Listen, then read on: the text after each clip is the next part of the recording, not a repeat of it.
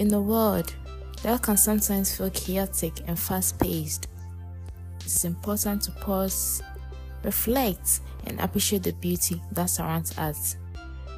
We often get caught up in our tight schedule, forgetting to check up on each other.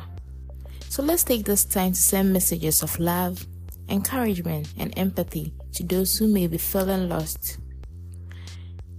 To let them know they are not alone.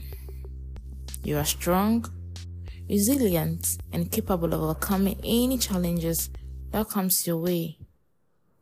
To my listeners, I want to remind you to be kind to yourself. Embrace your flaws and imperfection, for they are what makes you uniquely beautiful. Take a moment to appreciate your journey and all the growth you have experienced along the way. Remember, it's the small acts of kindness that have the power to touch someone's heart.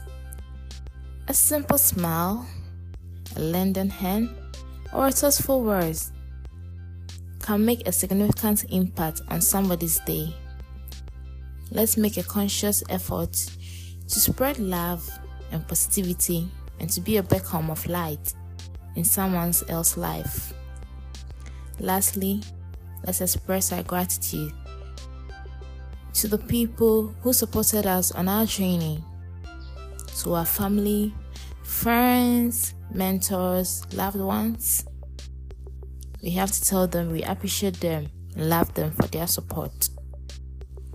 Thank you for joining me on this special episode. Remember, your words have the power to touch hearts and inspire others. Until next time, may you find joy in a simple moment and may your journey be filled with love and fulfillment.